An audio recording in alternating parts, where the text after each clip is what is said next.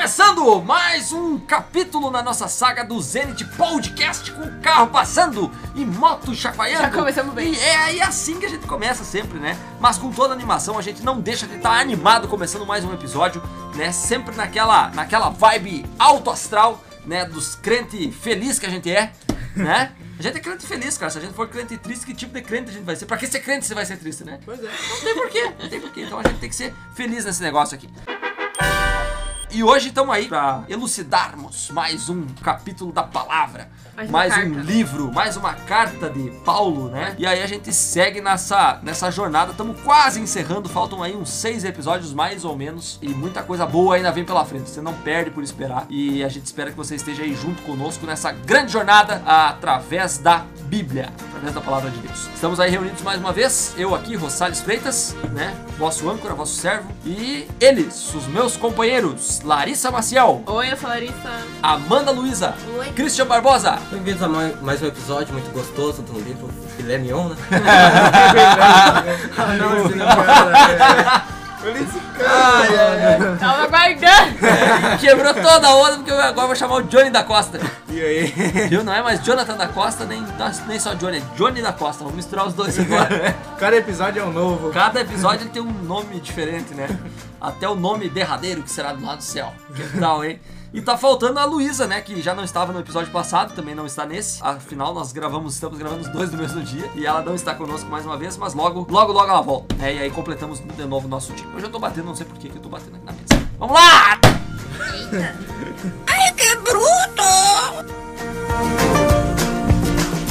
Episódio de hoje é o episódio número 53 do livro de. Filé mignon. Isso aí. Demorou, perdi. de Filemon, né? É, não é filé mignon, não é Digimon, não é Pokémon. é Filemon, né? Quem foi Filemon? Quem é esse camarada? Pra, quem, pra que que Paulo escreve pra ele? Vamos lá, o que, que vocês me ajudam aí sobre esse personagem É bíblico? mais um dos parceiros de, de Paulo. Mais um, né? Eu falei, Paulo era o cara dos. se, Cara ti- dos amigos. se tinha uma classe que Paulo era investido, era a classe de amigo, rapaz. Vou te contar, pra ter amigo que nem o Paulo, não tem outro, né? É, Paulo era amigo e companheiro, essa era a classe dele, né? Não chegava, não, chegava talvez na The Leader aí, um baita de um líder, né? E ele escreve justamente por ter essa amizade grande com os seus liderados, com seus companheiros de jornada, e dessa vez ele escreveu mais uma carta. É a carta mais curta, a mais pessoal e a mais afetuosa entre todos os escritos de Paulo ao seu companheiro Filemon. Obrigado, amigo. Você é um amigo. O que, que ele escreve pro Filemon aí? Qual é que é o contexto dessa carta? O que, que ele. Qual era o objetivo? O que, que vocês têm pra me dizer aí? Filemon, ele tinha um escravo, né? O nome é Onésimo. E provavelmente esse escravo deve ter traído ele ou algo do tipo. Que acabou fugindo, fugindo da casa dele. E foi buscar Paulo que tava preso. Então essa carta vem pra mais Paulo ora ali por Filemon e manda uma carta pedindo desculpas pelo Onésimo. E falando que era pra Filemon aceitar ele de volta e tudo mais. Era uma reconciliação, né? Porque Onésimo, quando ele tava lá com Paulo, ele conheceu a Jesus e aí ele se encontrou com ele, né? E, e aí Paulo gostou, né? Ficou amigo também de Onésimo e aí ele queria que os amigos se Se reconciliassem. reconciliasse, né? Não queria. Muito bem, assim o Christian e a Larissa resumiram o, o nosso episódio de hoje. Chegamos ao final.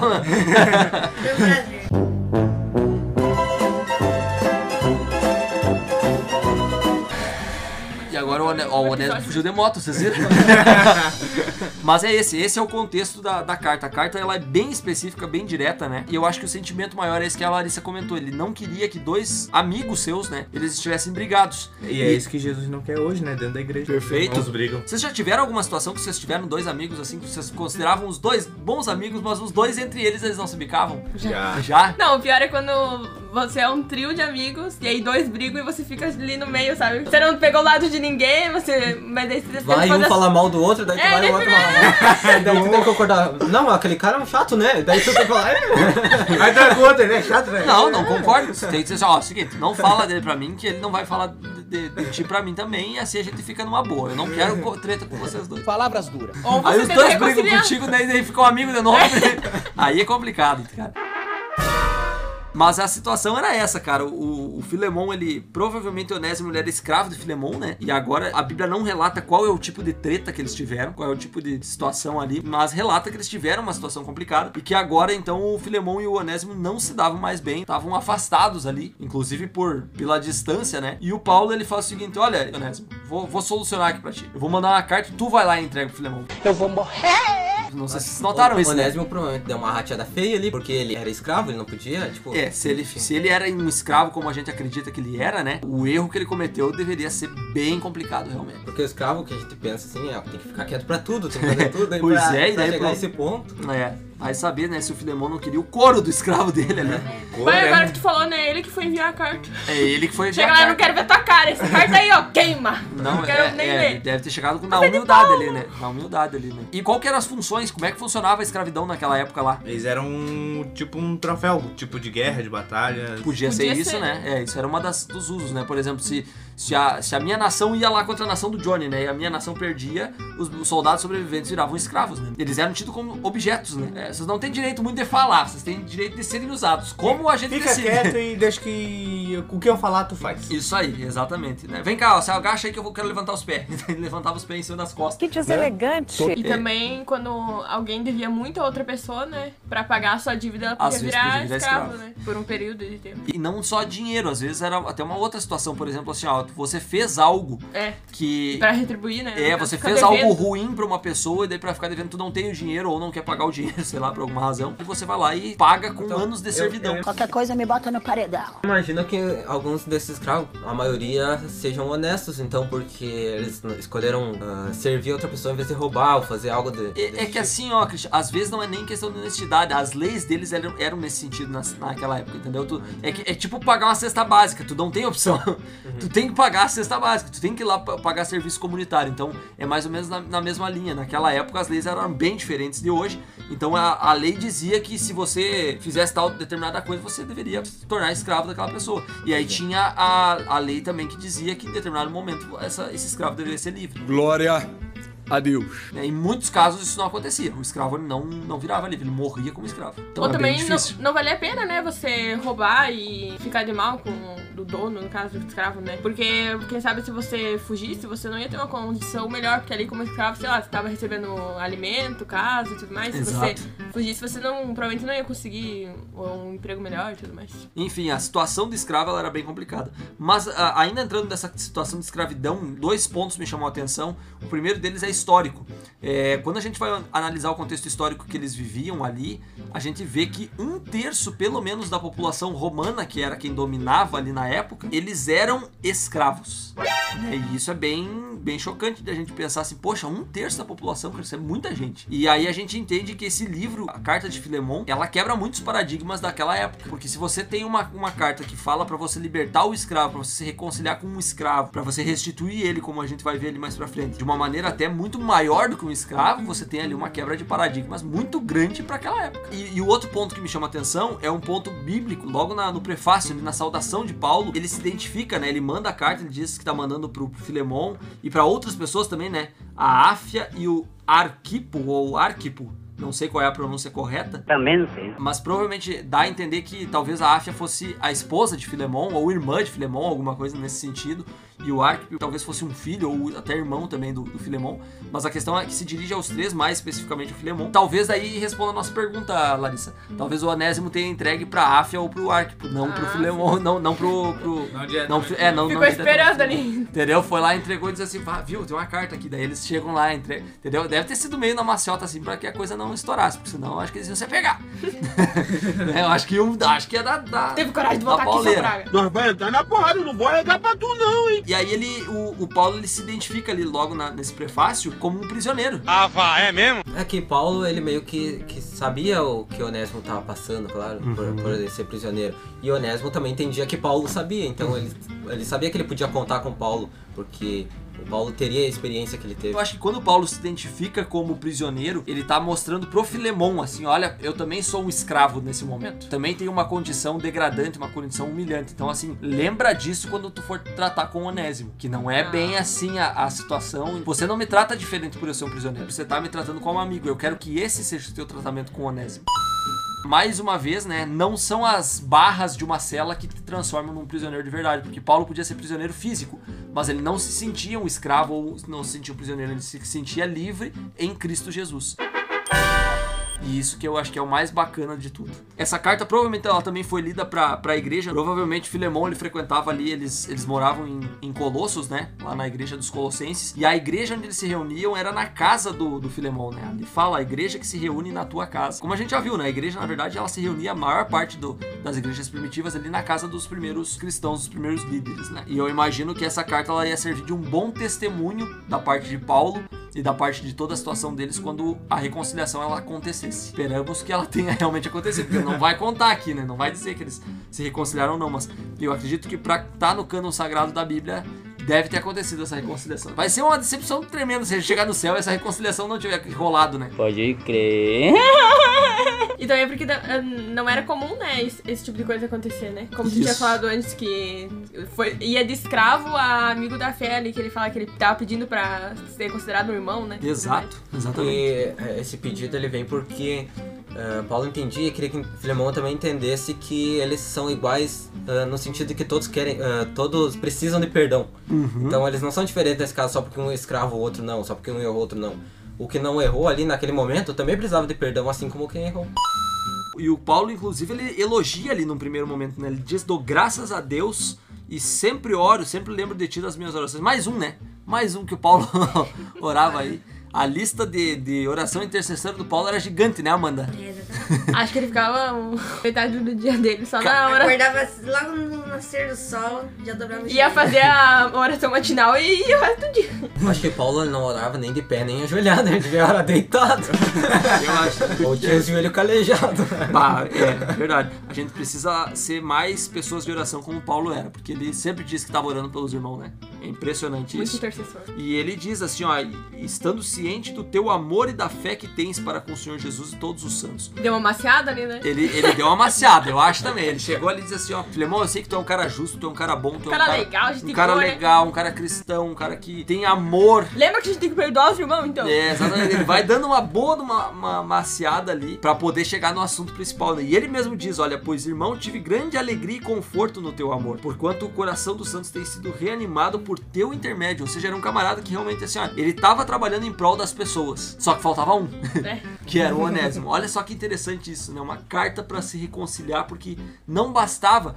E, e isso é interessante. Não basta nós sermos bons com várias pessoas ao nosso redor se a gente tiver uma inimizade, uma situação que precisa ser resolvida. Se tem uma coisa que eu aprendi com esse episódio aqui, cara, é que a gente tem que resolver situações, sabe? Não pode deixar as coisas simplesmente elas passarem na nossa vida e a gente, não, não, eu aconteceu uma situação lá, por exemplo, entre eu e a Amanda e eu, eu não vou mais falar com a Amanda e vai ficar por aí mesmo. A gente vai pro céu, mas assim, ó, não, tudo bem, eu respeito e tal, mas eu não quero muito papo. com ela. Não, a gente tem que resolver as situações, sabe? É, a gente tem tão pouco tempo nessa terra pra não resolver as coisas, sabe? Para não para viver uma vida brigada, uma vida de picuinha, uma vida que a gente não se dá bem, ou uma vida que você não olha pro irmão, ou uma vida que a gente tem que resolver as situações e é muito, olha, por experiência própria eu vou dizer pra vocês, é muito bom quando a gente se reconcilia com alguém, quando a gente se reconecta com alguém que fazia tempo que a gente não se falava ou tinha alguma alguma situação pra resolver, quando resolve assim é parece que te tira uma tonelada das costas. É muito, muito bom realmente.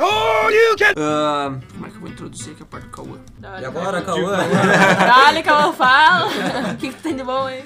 Tá na hora da gente chamar o nosso amigo Cauã pra participar também e ver o que, que ele tem pra falar sobre o livro de Filemon. Fala, gurizada. Cara, viemos de um livro pequeno, que se chama Tipo, e hoje entramos em Filemão. Apenas um capítulo aí, 24, 25 versos. Cara, eu gostei bastante porque os livros pequenos da Bíblia, eles têm um diferencial. Não adianta. Quando tu vai ler um livro pequeno, tu se encanta com coisas que em outros livros você não se encantaria. Por exemplo, cara, o que me chamou a atenção foi o amor de Paulo pra falar com os amigos, com os irmãos de fé. Gostei bastante porque, além de demonstrar um amor, ele dá uma característica da igreja dentro de casa, né? Ou seja, você que acha que a igreja só no templo, que a igreja é só lá onde é que tem aquele espaço reservado, você tá errado. A igreja o seu lado, a igreja a sua casa, a igreja é você. Que a gente tem um sério exemplo de que a igreja, os pequenos grupos, eles fazem a diferença. Aquele o encontro fora do encontro, né, que geralmente se realiza na sexta-noite ali no pôr do sol, fazem a diferença. Mas além do encontro fora do encontro, a gente tem que também ter um encontro todos os dias com Jesus. E logo no final do livro, ele fala o nome dos caras lá, tipo Éprafas, Marcos, Aristar, Damas e Lucas. Só que se eu pudesse tirar isso e colocar dos nossos tempos,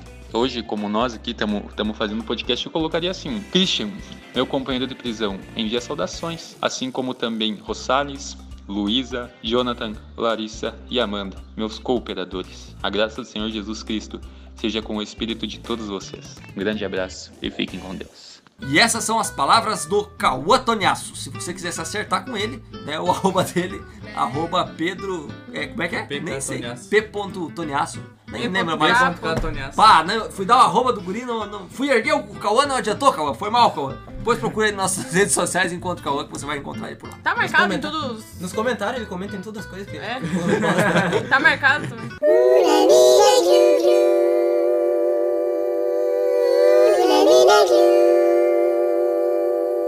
Seguindo aqui, agora sim a gente entra no pedido de Paulo a Filemon. É o pedido da reconciliação que ele vem ali a partir do verso. O Filemon não tem capítulo, né? Então a partir do verso, do verso 8 em diante ali, ele vem interceder em favor de Onésimo. Né? E ele diz ali ainda: Pois eu sei que a situação de vocês não, foi, não tá nada boa, que aconteceu e tal, que antes você via. Como é que ele falava que ele via ali, Johnny, o, o Onésimo? Uma pessoa inútil? Isso aí, como um inútil, né? E a frase do dia é: se você não pode ajudar, atrapalhe. O importante é participar. E agora ele vai ter utilidade pra você e tal, né? Não dá pra entender nesse ponto da história se o Onésimo ele já era um cristão, se ele se tornou um converso depois ali, porque o Paulo fala, né, dos filhos das algemas que ele gerou nas algemas, ou seja, talvez tenha sido no encontro que ele teve com o Onésimo na prisão já, porque Paulo estava preso enquanto ele escreveu a Filemão, que o Onésimo realmente tenha se tornado um cristão. Então assim, não dá pra entender muito bem o contexto e a gente não sabe, como a gente já mencionou aqui, qual era a treta que tinha acontecido entre eles. Mas dá a entender que era uma treta maligna, né? que era complicada de resolver, mas que Paulo ele estava realmente intercedendo e fazendo o pedido. Olha, Filemão, eu preciso que você perdoe o Onésimo. Um apelo com base no amor, ele E mais do que isso, o que, que ele pede lá pro Filemão? Se tiver alguma coisa pra descarregar, descarrega em mim, não nele. É, não era bem isso que eu Ah, queria então chegar. não. Beleza. Tá sabendo legal. que recebe ele como um irmão. Cara, olha isso. De escravo a irmão. O único da história assim que a gente tem uma, um relato, pelo menos que eu me lembro assim de cabeça, que virou de escravo governador foi o José, né? É. E aí você agora tá pedindo pra que ele se torne de um escravo a um irmão em Cristo. Eu não tô pedindo só que tu perdoe, eu tô pedindo pra que você Que se- ame ele. Que Nossa, se ama. É, cara, é muito difícil. Tava brigado com a pessoa pra amar ela. Será que é fácil assim, ó? Pense em alguém que vocês já tiveram uma treta maligna. Será que é fácil você simplesmente reconciliar já é difícil? Será que é fácil você além de reconciliar, levar pra tua casa, fazer uma janta pra sua pessoa, né? Tratar ela como se fosse da tua família, né? Restabelecer ela no teu círculo mais íntimo de amigos. Será que é uma tarefa fácil? Não! Não. É muito difícil, né? Porque exige um amor muito mais que abnegado, exige um amor, o amor ágape, né? É sem preconceitos, é livre de qualquer julgamento, é livre de qualquer ponderação anterior ao amor. É simplesmente amar e ponto final, não tem nada além disso. Só que o Paulo fala, né? Ó, pois eu acredito que ele veio a ser afastado de ti temporariamente, a fim de que o recebas para sempre. Paulo tá dizendo assim, ó, eu sei que essa briga de vocês, ela aconteceu, mas agora eu acredito e eu tenho fé de que as coisas elas vão melhorar e que agora vocês vão estar sempre unidos de novo. Assim espera. Paulo, ele era um camarada otimista, né? É. Eu sou um cara otimista, mas Paulo me ganha. Porque tu considerar assim, ó, que, que mais do que receber a pessoa, ele vai receber como um irmão e ainda vai, vai ser restituído pra sempre como, como um irmão em Cristo dele, é realmente um Ou motivo. sabia muito convencer as pessoas também. Com Também. certeza ele convenceu o Filemão, acredito. Tomara que sim, né? Tomara que sim. Acredito também, nesse caso, ele, ele conhecia Filemão, né? E ele confiava em Filemão que ele ia seguir os conselhos que Paulo tava dando pra ele. Exatamente, é isso que ele usou, né? Ele usou essa- esse tipo de linguagem dizendo assim: olha, cara, eu sei que tu é um cara bom. Eu sei que tu é um cara que não vai guardar esse rancor no teu coração, porque tu é uma pessoa, tu é um cristão correto, tu é uma pessoa boa. Eu tenho certeza de que você vai tomar a decisão certa. É mais ou menos por aí, né? É você dá as duas opções e diz assim, "Ah, mas eu sei que você vai fazer o que é certo no final. E ainda no final, Paulo ele dá uma solução que eu acho muito interessante, que é uma solução em que ele diz assim pro, pro Filemon: caso você não perdoe, eu quero que você lembre de uma coisa. O que, que é, Christian? Que não deu dano nele, mas dê em mim. Bota na minha conta. Exatamente. E ele também sabia que Filemão não ia fazer nada pra ele, né? É aí que tá. Se o Filemon dissesse. Eu, eu achei muito inteligente essa solução do Paulo. Se por acaso tu não perdoar, não desconta mais nada nele. Porque o Onésimo tá aí, né? Ele podia dizer assim: agora eu vou te dar umas chi- 50 chicotadas, né? Então assim, ó, esquece a dívida dele, eu vou pagar. Filemão, acredito que não ia fazer ele pagar essa dívida, é só pra botar pressão mesmo que ele Então, eu isso. acho que ele ia dizer assim, cara, eu não vou fazer isso com o Paulo, o Paulo não merece, então eu vou É, então, perdoar. ele não tava sabe? levando só a questão do, do Onésimo ali, ele tava levando o a Paulo questão também. do Paulo, né? exatamente. Mas não que Paulo não tivesse disposto a fazer isso mesmo. Mas final, Isso, né? aí É, que tá. E o, Paulo, botou à toa. e o Paulo não colocou como. Não blefou ali, né? Ele não botou um blefezinho dizendo assim, ó, vem em mim então, né? Vem afobado assim não, vem afobado assim não, vem tranquilo, vem tranquilo. Não, ele colocou ali porque ele tinha, ele tinha a convicção dizendo assim, ó, Filemão, eu vou pagar. Se for dinheiro, eu vou pagar. Se for com o meu, meu trabalho como escravo, eu vou fazer o que E for é um, um cara que sofreu tanto na vida disposto a mais sofrimento, né? Aí tu vê que o encontro de Paulo foi real, né? Com Jesus. Essa solução que ele dá é uma solução que a gente chama de solução messiânica. Porque é o mesmo tipo de solução que anteriormente foi dado por Jesus, de tomar o lugar de um escravo, que nós somos escravos do pecado. Então a carta ela termina por aí, né? Ela não diz, não, não nós não temos uma resposta. Eu, eu queria muito ler uma resposta à carta de Filemão a Paulo, sabe? Tinha que ter Filemão 2, sabe? Segundo Filemão. Isso aqui é um desfecho que eu queria ver, cara. Mas fica aí na nossa imaginação. A Bíblia ela mexe com isso também, né? Mexe com a nossa imaginação para que a gente é, fique, fique no nosso imaginário. É o que teria acontecido depois. A gente espera que realmente tudo tenha corrido bem, na esperança de que, assim como nós esperamos que tenha ocorrido bem lá com o Filemão e Onésimo, aconteça conosco também na nossa vida e a gente tenha reconciliações. Muito bem, galera. Esse é o final da carta de Filemão. Um episódio, uma, uma carta bem curtinhos, né? Mas que trazem lições muito importantes para nossa vida que nós vamos tentar resumir aqui o que, que para nós ficou de mais importante. Agora, vamos começar com a Amanda. A parte que eu queria enfatizar é a parte em que o Paulo se dispõe a, a pegar a dívida do Onésimo pra ele não precisar, tipo, sofrer as consequências da dívida. Então, é pra gente pensar assim, a gente teria essa disposição também pra uma, uma pessoa próxima de nós, ou um amigo, ou até pra Jesus pegar... Assumir o lugar, né? Assumir o lugar dele. dores dos As dores. Difícil, hein? Vou te dizer que é difícil, Amanda. Por mim, assim, eu não sei se eu conseguiria. E a Larissa? Paulo fala que ele tá fazendo um apelo com base no amor, né? E eu acredito que isso a gente tem que ter isso na nossa vida, né? A gente tem que fazer as coisas com base no amor, tanto quando a gente for tentar se reconciliar com outra pessoa, como quando a gente for pedir perdão, né? Ah, em tudo que a gente for fazer na nossa vida, a gente tem que ter sempre em mente que a gente tem que fazer as coisas com amor. Ótimo. Christian? Nesse livro, Paulo ele não fala especificamente sobre Cristo, mas ele mostra, dá um grande exemplo de quem foi Cristo entrou na vida dele quando ele se dispôs a sofrer no lugar do Onésimo, assim como Cristo ele morreu em nosso lugar. E isso é um exemplo que a gente tira, a gente já tirou várias outras lições falando disso. Que a gente possa não só ficar falando, mas pôr em prática o que a gente fala. Se dispor realmente a fazer esse tipo de bondade às outras pessoas. Bem. Johnny? Eu, o que eu vou levar pra minha vida é, é que nós devemos trazer essa história pros dias de hoje, né? Com- Como, acontece muito brigas dentro da igreja, briga entre amigos dentro da igreja. Se nós brigamos com nossos amigos, nós devemos nos reconciliar, mas também se você vê esse tipo de atitude dentro da igreja, um irmão brigando com outro irmão, você deve ir lá e, e fazer igual, igual Paulo, apartar a briga, apelar pra eles, pra eles se reconciliarem também. E eu te deixei pro final por, por gosto, Johnny, porque completando essa tua lição, eu diria que o tempo é muito curto pra gente viver brigado. Partir de nós, sabe? O, o dizer pra pessoa o quanto a gente gosta da pessoa, dizer pra pra elas o quanto elas são importantes na nossa vida. Então é algo, uma lição que pra mim fica desse livro, que é muito importante, é nós lembrarmos que o nosso tempo é muito curto pra gente viver brigado, é, lembrar que o nosso tempo é muito curto pra gente viver uma vida estressada, uma vida é, que, enfim, que afasta as pessoas. A gente precisa atrair as pessoas e ter elas perto de nós e falar pra elas o quanto elas são importantes, porque pode chegar um momento que isso seja tarde demais e aí o arrependimento não vai ser suficiente. É, não deixar pra depois, né? Bom, essas são as lições que a gente queria deixar pra você aí do livro de Filemon e convidar para que você continue com a gente aí na leitura do, do ano bíblico, né? Na leitura através dos livros da Bíblia, porque estamos chegando no final, falta bem pouquinho agora. É, até o final do ano aí a gente vai ter todos os episódios, você vai poder revisitar eles quando for necessário, quando for preciso, né? Quando der saudade da gente. É, mas por enquanto a gente quer que você acompanhe semanalmente aí, toda sexta-feira às 19 horas sai episódio novo, né? Algumas semanas sai episódio duplo, né? E a gente tem aí essa missão importante de finalizar o- a leitura da Bíblia até o final do ano e você é nosso convidado especial. Segue a gente lá nas nossas redes sociais, arroba Clube Missioneiro, compartilha esse podcast, compartilha esse episódio com outras pessoas também, para que a mensagem do Evangelho da- do Reino do Céu, ela chegue até as pessoas que você ama. Um grande abraço para você e fique com Deus! Tchau!